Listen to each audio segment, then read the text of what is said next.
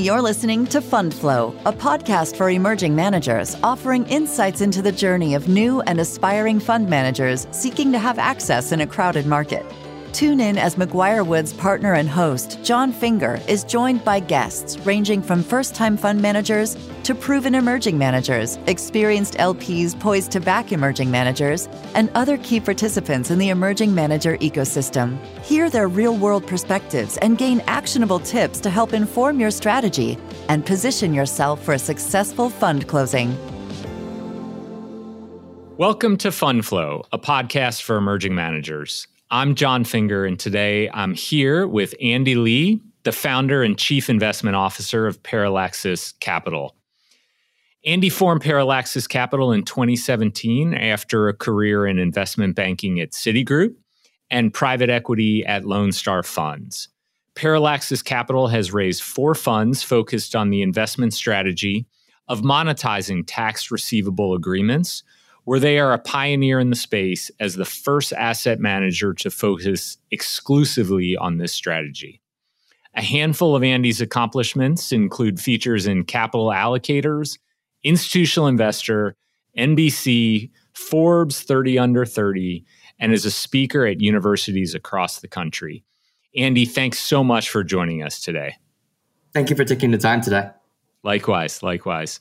I want to start, if you don't mind, and talk about your investment history and how it led you to establish Parallaxes Capital. Yeah. So let me just share like a quick founding story. I'm from the middle of nowhere, Champaign, Illinois, and I had the option to go to college a little early. I went to college when I was 15. When I graduated, I was a little too young to sign a lease in New York City. And so my dad refused me. He wanted me to go pursue a PhD and I refused. Ultimately, he won because I couldn't sign up a lease without a guarantor. and so I did a master's degree and I did a master's in accountancy with a focus on taxation. The only reason I did that, just to be frank, was twofold. One, it had a no coursework participation at school, so you didn't need to show up to class. And two, it had an open book exam at the end of the year. For someone who didn't really want to go to class, that was an absolute godsend. fast forward, I went to Citigroup. I was in the M&A team. And there, the head of the group basically came, came out and said, Andy, don't you have a master's in tax? I was like, eh, it's not worth the paper it's printed on. He didn't care. He was like, you're working on this transaction. It was the buyback of a TRA between a coal producer, Cloud Peak Energy, and Rio Tinto, a global major in mining. And I was like, this is super interesting. Someone should provide third party liquidity to it but didn't think much of it. Went on to a firm in Dallas, Lone Star Funds, where I was basically told, Andy, the only way you got promoted in this group is for you to create something. And so there were a number of things that we looked at in earnest. The one that got the furthest on was in creating and monetizing tax receivable agreements. We created two at the firm, and ultimately the firm said, let's consider this as an investing opportunity. And how much can you deploy annually? I said 150 million they said that's just way too small. Lone Star, when I left, was encroaching on almost 100 billion of assets. With that, some of the partners basically said, "Look, Andy, why don't you go do this, and we'll give you some money to go do it."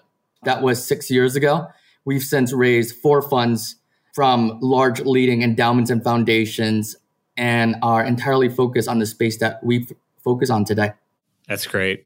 So, before we talk more about the domain and the strategy, what drew you to feel like I want to become a fund manager? I think Parallaxes as a firm is an expression of who I am as an individual.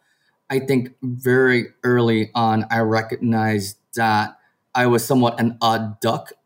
And this was my means of expressing myself and building an organization that brought out and expressed how what I wanted to be in this world. And so there are several attributes that form that that is being different.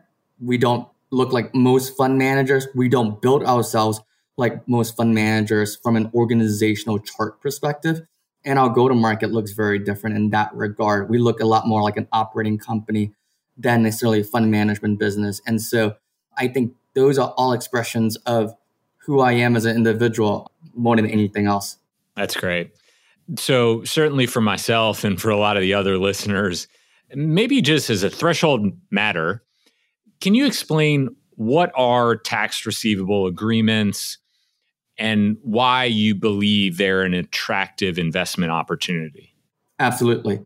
So, a tax receivable agreement, for all intents and purposes, reminds many of where pharmaceutical royalties were in the 1990s and where musical royalties were in the 2000s. They are long dated, uncorrelated, annuity like cash flows in just a totally different space than what most have trafficked And It's a large emerging asset class um, that has many attributes that people prize. Like I would actually articulate that tax is a single largest asset class that most have never heard of. There are only two things that are inevitable in life one, death, two, taxes. For many who have invested in, might that be longevity oriented assets like life settlements or structured settlements? We're almost the flip of that with our focus on taxation. And so, what is a tax receivable agreement? A tax receivable agreement effectively is just a contract between two consenting parties. Given your work in M&A, think about it as when you're selling a business, oftentimes they may have valuable tax attributes that they're conveying onto the buyer and they're seeking for consideration to be paid to them for it. And this is exactly what I do. I effectively create a market for these assets, primarily in the secondary format for public companies. So, what we have names in our portfolio today include the likes of a Remax, a Shake Shack, a Duff and Phelps, among others. So, large scale public businesses. And it's primarily a function of the fact that unlike in the traditional private equity context, where there is a strong appreciation for the value of tax assets and the cash tax savings that they are able to deliver to the buyer, public markets are less focused on it, primarily given the rise and migration away from active management to passive management. Most passive managers are very metrics oriented. Might that be revenue growth, EBITDA multiples, EBIT multiples, rarely if ever are they focused on the bottom line and that being free cash flow. They don't have a means means to standardize among other things working capital changes as well as asset intensity and let alone cash tax burdens. And so it's a fundamental misunderstanding on the part of investors in the public market, which result in private equity firms who are acutely aware of the value of tax asset, effectively extracting it for themselves via this arrangement. What we do is effectively providing secondary liquidity to that, delivering what is effectively an uncorrelated return to our own investors. And what factors about TRAs led you to focus on this segment as something you really thought could be differentiated and attractive as an emerging manager? Yeah, so I think it's really the tip of the spear as to a larger opportunity set. Look, we live in a world where we primarily traffic a niche within this larger opportunity set. A tax receivable agreement is really just a factoring arrangement for all intents and purposes, and it delivers five attributes that people prize. One, it delivers an uncorrelated return. Two, that is cash yielding in nature. Three, that serves as a call option on corporate tax rates. There are two other attributes that are attractive, that being a tax deferral mechanism and then thereafter paying long-term cap, cap gains. And those are attributes that only taxables really care about, but those are all attractive to some of our underlying investors. Some of them to that third attribute around serving as call optionality is almost a tail hedge as it pertains to potentially higher corporate tax rates to the extent that obviously we had a more recent grid lockdown as it pertains to the White House as well as the Republican Party on a deficit spend. That's something that many are fast realizing that it's not a if, it's more so a when, as it pertains to when corporate tax rates may go up. And so that potentially serves as an inflection relative to most assets in an investor's portfolio, those likely would have a negative drawdown as it pertains to potentially higher corporate tax rates. We have an inverse relationship to that. We actually benefit as tax rates go up. And so those are inherently attributes that investors find to be valuable in the context of a broader portfolio. Absolutely. That makes sense. Earlier on here, Andy, you, you alluded to your time at Lone Star. But I guess eh, beyond just that anecdote, and, and maybe that's where it, it starts and ends, but thinking back to 2018, what were the indicators, you know, both kind of internally with you, with the team, but then externally in the market, particularly this segment, that gave you the confidence that it was time to raise a fund? Yeah. So let's start with I don't know if I had aspirations or was as ambitious to ultimately be where we are today. Oftentimes, I tell many who are starting out in the fund management business that every avalanche starts over a snowflake. Um, you just got to start rolling downhill at some point.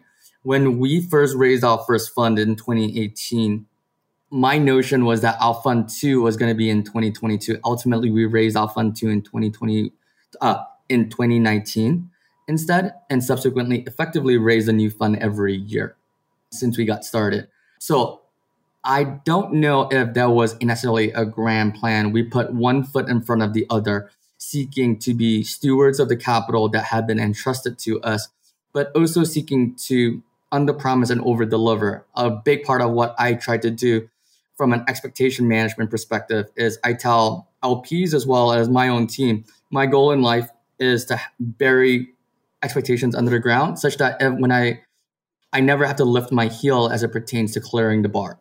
And so that's a big part of what we've been trying to do as it pertains to building the firm, as it pertains to market validation on both the internal and external side. Just to buttress the point, like that was it was a lot of brain damage finding product market fit on the fundraising side of the equation. Our fund one, I did 800 meetings in a, over the course of six months in order to end up with 16 LPs. That was just a ton of brain damage and a ton of rejection, right? Absolutely. and while in the moment it was incredibly painful, on hindsight, I'm so thankful for that experience and understanding what was important to investors and what ultimately would help us um, were the key concerns that we could over time address and who were investors that we could we would never be able to get an investment from. And so i think though that trials and tribulations that we endured in 2017 to raise our fund one very much prepared us longer term for what it was going to look like i think investors were very candid as to what they needed to see in order to prove things out. Because look, more than anything else, we need to earn a spot in people's portfolio. They have a variety of options of strong GPs that they have in their book today, as well as others that they have built relationships for the last five to seven years. And so, in order to earn a spot in someone's portfolio, we need to demonstrate that we were differentiated, that we could deliver on what we said we would on the value prop that we had put forth, and ultimately that we were sincere about building that relationship. And that all just took time for us to understand. We made so many mistakes along the way, but for that, I am thankful. Yeah, no doubt. You talked about the mistakes and just jumping around a little bit, and then I'll kind of come back to the the line we were on. What were some of those biggest mistakes? Maybe maybe just one or two. Oh, we have made so many. Um, let's start with that. I can think of one that I still to this day kick myself incredibly hard, whereby I didn't fully appreciate what was being articulated on the other side and what they were necessarily seeking to address from a risk perspective. Because look, investing in an emerging manager, you obviously the individual may be a rock star investor, but he or she might be a first time operator of a fund management business and those two ultimately need to be congruent as it pertains to helping de risk on the operational side, but ultimately achieving that return that earns and earns you a spot in the context of investor's portfolio. And so there were items that we got pretty far along in negotiating an LPA with an investor when they started putting guardrails that had not been set out from the start. Obviously, for us, at that point of time, we viewed it viewed it as a retrade. But in reality, it's just as they got further along in their diligence, they just needed to address it to get through their investment committee. And I think back then, when I was young, I was young and stupid. I viewed it as this is not someone you want to. If this is how they behave up front, that's not a relationship you want to get into. And so ultimately, they did not invest in our fund one. They invested in subsequent vehicles. But that's something I just kicked myself. Those were difficult discussions that if I knew better and had someone like a Jon Finger to guide me, I would have better appreciated what they were trying to achieve. But back then, I just didn't fully appreciate some of the risks and some of the concerns that they were trying to address back then. And that was a $25 million ticket we could have gotten an off on one. That's great. Well, I appreciate you sharing that. I'm sure you obviously you learned a lot from it. So I appreciate I appreciate that. Uh, thinking back to the early days, how long and what was the process by which you and your team really developed and refined the investment strategy? Yeah. So, look, I think that we've thought about it in two formats. One is product, and to go to market. So, it looks a little bit like a tech firm in that regard. From a product perspective, we were very focused on what is it that we promised our investor that would ultimately help us achieve returns that we set out to achieve but also allow us to raise our next vehicle. So, what were the items? So, in our fund one, it was could you do deals away from Lone Star? We did five deals in six months um, in our fund one in order to prove that we could do deals. Our fund on, in fund two, the question mark was could you actually scale that deployment? And so that our fund one was a $25 million vehicle, our fund two was an $85 million vehicle. We were able to accomplish both. Our fund three was can you return money? And so we need to demonstrate a capacity to achieve DPI, which we were very much able to do as a result of um, a number of fronts in our portfolio. And so eh, understanding the problem set that a LP was going to judge you on was very important in, in that regard. And so we built the team accordingly to help us address each of those underlying concerns from a product perspective as it pertains to a building out the credit underwriting skill set in order for us to scale to the underlying go to market and places that would have first adoption as it pertained to selling their tax assets and ultimately building out the product which a lp is buying i.e your team your track record your processes those were all things that we needed to refine over time in order to help address concerns that people had raised as to why they said no initially and upfront in previous fundraisers. And every time we came back to them, we said, John, you said that one of the challenges that we had and why you didn't give us commitment in the last fund was because we couldn't do X. Here is our solution to X, Y, and Z. Please let us know if that was sufficient to help you address your concern. And they may bring up a new concern thereafter.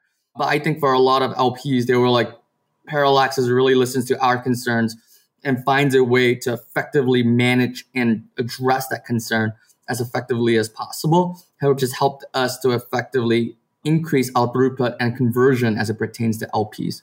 Andy, can you elaborate on your second cookie philosophy and how that has affected partnering with investors?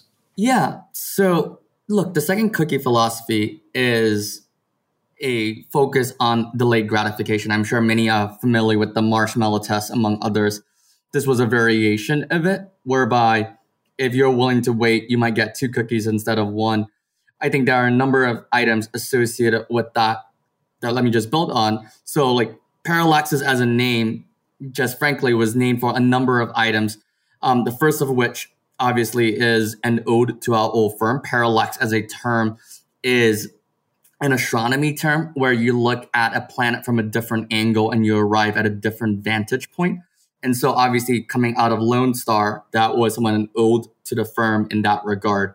One, two, a secular meaning of it refers to the plurality of the word parallaxes, whereby instead of looking at a problem from a single angle, you look at it from multiple angles. And so you have different solutions to each problem, to a problem set instead of a single solution. Then ultimately goes to my faith. I'm a Christian. And in this life, Christians are not so much focused on the here and now, they're much more focused on salvation above all else. And so, as I think about it being a second cookie, much of life pertains to being focused a lot on the here and now.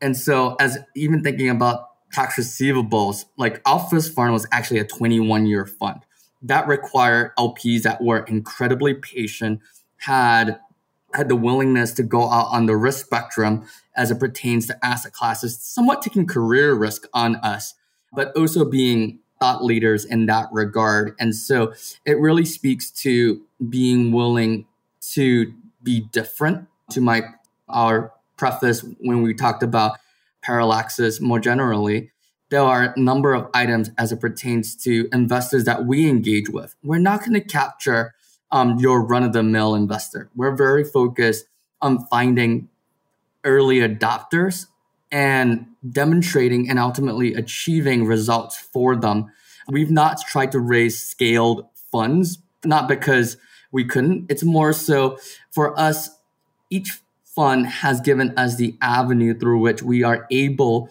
to return, solve a different problem set each time. Might that be in our fund ones? Can you deploy money away from Lone Star? Or fund two, can you scale that deployment? All of which are items that we have sought um, to be very thoughtful about and have ultimately achieved as it pertains to finding early adopters and ultimately delivering on the value prop um, that we set out. So you you touched on it a little bit uh, on various comments, but as you think about a strategic view as a GP, what were the most important considerations for you as the GP when deciding LPs that you wanted to pursue a partnership with? Yeah, I think there are a number of items that I would focus on. Primarily, that A, we're looking for LPs that have relatively patient capital versus most traditional funds that have the ability and capacity to return capital, especially in the credit space, on a weekly, maybe monthly basis. And those are multiple proof points that you could point to. We only are able as an asset class to return capital once a year. And so the proof points are relatively long in between. And so that requires someone who is willing to dig in and do the work to understand why that is the case and finding a solution to structure around that concern. Two, as I referenced, we had a relatively long dated first fund. And even our funds today, while they are shorter and eight years in nature, that's still longer than the traditional credit fund. And so we're often looking for people who are thinking more so in decades and what they're trying to build. And so less so on people who are focused on the here and now. And lastly, like we're looking for durable returns. We're not looking for to hit it out of the ballpark. And so that requires a number of things. That requires someone who is very focused on reinvestment risk. Like you might deliver someone a 100% IRR, but you had it outstanding for two weeks. That you can't eat IRR. You ultimately need MOIC. And so, in that regard, finding somewhere who didn't want to be trapped in cash and having being quickly deployed and being deployed in a strong risk adjusted return was very important to us. And look, ultimately, we're a new strategy. And so many have not seen a similar fund before. And so being able to help them understand our value prop and what we're going to deliver to their portfolio year in, year out, might that be in a bull market or a bear market, specifically speaking to that uncorrelated return is very important. And so, like many LPs would say, we're looking for uncorrelated returns. And then they get it and they're like, mm. it's almost like the dog that chased the car. By the time they get the car, they have no idea what they got. Um, and so trying to find LPs who are aligned in that regard, who are really looking for that level of differentiation, unlo- uncorrelated nature, was very important to us.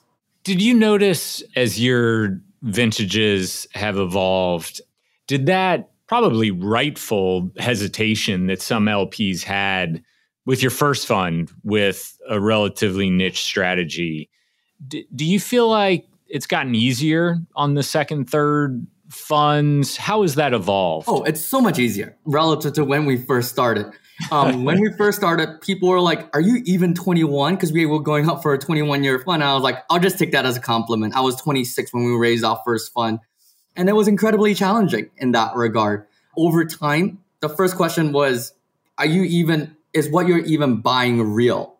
And so we needed to show, among other things, deployment uh, and return of capital, more importantly, for them to realize it was real for them to see others go ahead of them. So finding early adopters, I think that's really where a lot of GPs fall short. They're very focused on cultivating large LPs that their former fund managers might employers might have had. But those LPs only would come to you in a fund five, fund six, fund seven. They rarely come, if ever, come to you in a fund one. And so finding out those early adopters was critical in that regard in order to get us to where we are today. I mean, items that have gotten easier, obviously a track record, that's less of a question now, where people are like squinting to understand what we did at Lone Star given it was a large firm. And how do you attribute who did what at the firm? And so, in that regard, now that we have had six years of durable returns, delivering on what we said we were going to do and surpassing them, that's become easier. And ultimately, it's that relationship element where people have said, Andy, like, we find what you do to be interesting. Come back to me in the next fund. And we come back to them and they're like, that's not what we expected. That's actually better than what we expected. It becomes harder and harder for people to say no. There will always be a world of people who would say no. It's finding a number of new LPs every vintage that would believe in your story to follow along with your legacy investors. And so long as you are a good steward of the capital that you have taken in, it just gets so much easier in time. That's great. Super, super helpful. In talking about the TRA space, as we think to the future, I have a couple questions, but maybe specifically around the TRA space. Where do you see the opportunity? Where do you see the future for a fund manager in the space? Look, there's it's the it's a humongous space. So like just to frame it, when I first left Lone Star, it was an eight billion dollar opportunity set. Today that number's encroaching on almost 30 billion in the last six years. I mean, what we do today is a secondary market liquidity option. The larger opportunity is in primary origination. Think about all the deals that you do and all the tax assets that are somewhat given away as part of a to ultimately get a transaction done. It's on, like the solution that we would love to bring in a primary origination perspective to the middle market is something that like where rep and warranty was. Rep and warranty a decade ago, unseen, unheard. Today, it will be unthinkable to think that it's not part of every single transaction. That's very similar to what we I believe that tax assets are gonna be like in the next decade like what we do today is a niche asset. In a decade, it's going to be part of every single purchase agreement. It's going to be part of every transaction. Tax assets are just everywhere. And all we're delivering is a factoring capacity against what is otherwise latent assets that sit in private equity portfolios, where private equity is a growing, mature industry that are looking for incremental solutions in order to realize value for investors. And eh, thinking more generally about emerging managers, uh, and you you certainly were one. I guess arguably still are one, just at the very least based on the nature of your strategy. But you know, in thinking about the past six years or so, what are your thoughts on the landscape currently for emerging managers? How you feel like that's evolved over the years. What are some of your observations? So let me give you an observation and then let me tell you a hypothesis I think as to why emerging managers have been more challenged um, more recently. As it pertains to adoption on emerging managers, a phenomenal opportunity set. Like there are so many new pockets of capital. Might be the CalPERS program that got established with the likes of a TPG and a Grosvenor, but there are so many people who have now created and adopted emerging manager programs. So I think on the demand side of the equation, there are so many new options being created and capital bases being activated to pursue the opportunity. So let's start with I think the supply of capital to emerging managers has never been greater. One. Two, I think where emerging managers are incredibly challenged is the, the service that has been done to them by their legacy firms. Not so much in not giving them portable track records. That's not what I'm referencing. But firms over the last decade and two decades have really scaled and become more execution oriented, whereby in the first 10 to 15 years of your career, you were more so an execution oriented individual, very much processing what was brought in. That ultimately made it very challenging for a director trying to make the leap to partner as it pertains to a go to market and finding avenues through which they could express that. What do I mean by that?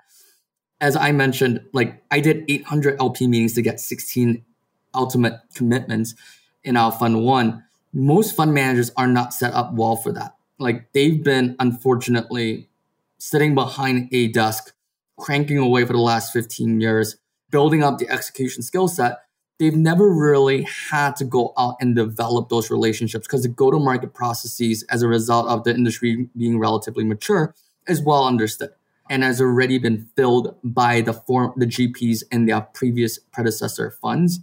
And so many of these individuals who are highly promising, they come out into this world as an emerging manager and they're like, let me go get the likes of a CPPIB. Let me go get a British Columbia. Like those aren't you might have good relationships with them as a result of co-investments that you might have done, but they're not first adopters. You needed to go build the relationships um, with the likes of a Grosvenor, the likes of a New Republic, people who are fast on the curve, willing to do and look at emerging managers, and are willing to take that risk. Though they've never invested in those relationships. One and two, like they've never learned to sell. And the big thing I always tell my guys and my colleagues at work, the most senior skill set in life is a sales job. You have to sell your wife on marrying you. You're gonna sell your kids on eating vegetables. You have to sell LPs that you're gonna be a good steward of their capital, that you know what you're gonna do from an investor perspective, but you also understand what it means to build a business and that you're a business builder. You're gonna sell employees on the vision. Those are all things that many emerging managers really fail at. They have phenomenal at execution, but they're terrible at go to market. And so that's something that unfortunately as a industry, when we say that we lack talent in that regard, it's really on the go to market side that we've just not developed the next generation of individuals to be in a place to take that next step and to start their own firms. That's great. I really appreciate that. I know I know the listeners do. I think since you're so candidly, Andy, open with giving advice, I, I want to ask you a couple questions just um, that maybe you can share some insights from your perspective. Specialization is something that LPs talk a lot about. I think clearly a corollary to that is is having a niche strategy like like you do. What advice would you give to emerging managers that are really focused on capitalizing on a niche strategy. What did you learn that you could share with other emerging managers? So, this is, I need to be careful in how I phrase this because it can be easily misconstrued. But when LPs will oftentimes give you advice, oftentimes that advice is well, me- means well, but is somewhat misunderstood for the time and place so, what was an example of that? I think that many LPs would say that almost from the get go, you need to be able to demonstrate a high quality back office, that you need to build in processes, that you need to have the right park service providers and partners. And I'm like, yes, that's all well and good. I can appreciate that. And I can appreciate and I understand where that advice comes from. However, there is therein lies a paradox insofar that as an emerging manager, you have a limited amount of working capital. That working capital is going to one, your GP commit, and two as well um, funding the burn rate as it pertains to some of the deals that you're doing as in terms of building out your team and so like if you build out that back office it might result in you not having reducing your run rate or your runway as it pertains to being able to do this longer. And part of what you're ultimately trying to achieve is resiliency. It weakens you in that regard. So if you don't get a deal done in your first two years, all of a sudden, I know a bunch of emerging managers who have just given up on their dream. And I think that advice has been very challenging and it resulted in some giving up in that regard. And so the advice that I always give emerging managers, um, many of my peers in this space is yes, that advice is well and good. Yes, there is a place for that advice very specifically. But the advice that I would give you is your job is to deliver on the value prop that you set out to achieve. That is, you're going to deliver in the LPs with phenomenal returns. And so they are going to be focused very much on the deal, not so much on your operations and how you ultimately operate the business. Get a deal done versus being focused on building out everything else. Might that be your fund admin if you can get a deal done, you've killed the first risk that most GPs have. That is, can you do a deal away from your old firm? And so that's where you should expand all the effort as it pertains to getting something done versus building something that would only be appreciated in three, five, seven years from someone who likely isn't a first adopter to begin with. Just to frame it, like I'll fund one, well, I, I fell ass backwards into it, just to be clear. Like the my old partners at Lone Star said, go get a deal done. I got a deal. I signed it up on exclusivity. I went back to them thinking that I was going to do deal by deal. And they said, great, here's the amount that we'll commit to you. By the way, go meet our friends who might have interest in doing this too. I went to their friends. They said, this, we really like you. We like the asset class, but we don't want to do a single deal because there's just idiosyncratic risk with a single deal. We might try to do a fund. And I was like scratching my head and I was like, what?